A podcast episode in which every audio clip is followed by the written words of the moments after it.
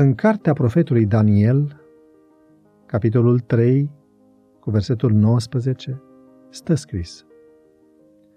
La auzul acestor cuvinte, Nebucadnețar s-a umplut de mânie și și-a schimbat fața, întorcându-și privirile împotriva lui Shadrach, Meșac și Abednego. A luat din nou cuvântul și a poruncit să încălzească de șapte ori mai mult cuptorul de cum se cădea să-l încălzească.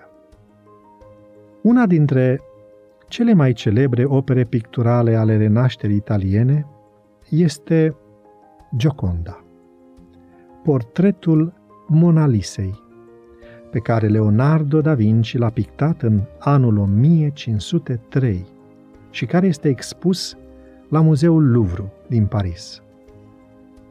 Portretul se distinge prin enigmaticul surâs al Giocondei, care dă chipului ei un aer de mister și ambiguitate, ce a devenit subiectul celor mai subtile interpretări și pe care, în ciuda miilor de copii care au fost făcute, nimeni nu a știut să-l imite.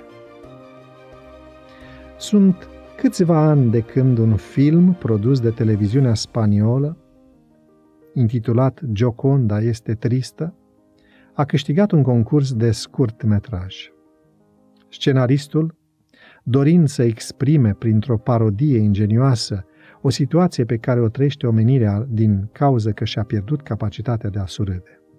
Într-o zi, gardianul de la Louvre, responsabil de sala în care este expus tabloul, a observat cu stupoare că doamnei i-a dispărut surâsul și că în loc i-a apărut o grimasă oribilă de tristețe. A crezut inițial că pânza originală a fost furată și că a fost înlocuită cu o reproducere proastă, dar nu. Tabloul era cel original. Nu era vorba nici de un fenomen chimic care să altereze culorile.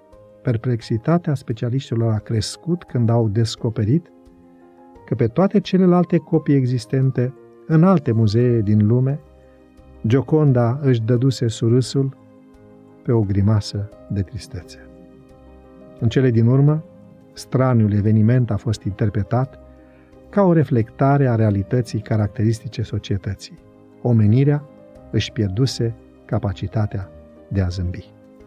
Așa că a fost convocată o întâlnire internațională la Londra cu reprezentanți din lumea întreagă. Acolo, sub celebrul Big Ben, pe când orologiul bătea de 12 ori, oamenii adunați ar fi trebuit să rupă soarta tristeții zâmbindu-și unii altora. Dar în ciuda eforturilor realizate, nu a apărut nimeni iar tentativa s-a transformat într-o ocazie de grimase oribile și de plânsete. Orologiul a continuat să bată și odată cu ultima bătaie, un cataclism a distrus planeta.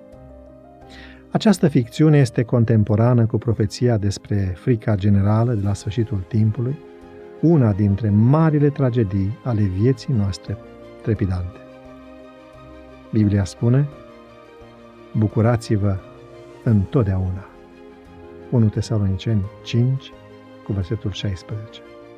Iar noi știm de ce.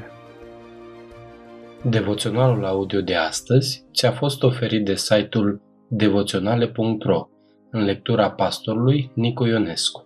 Îți mulțumim că ne urmărești!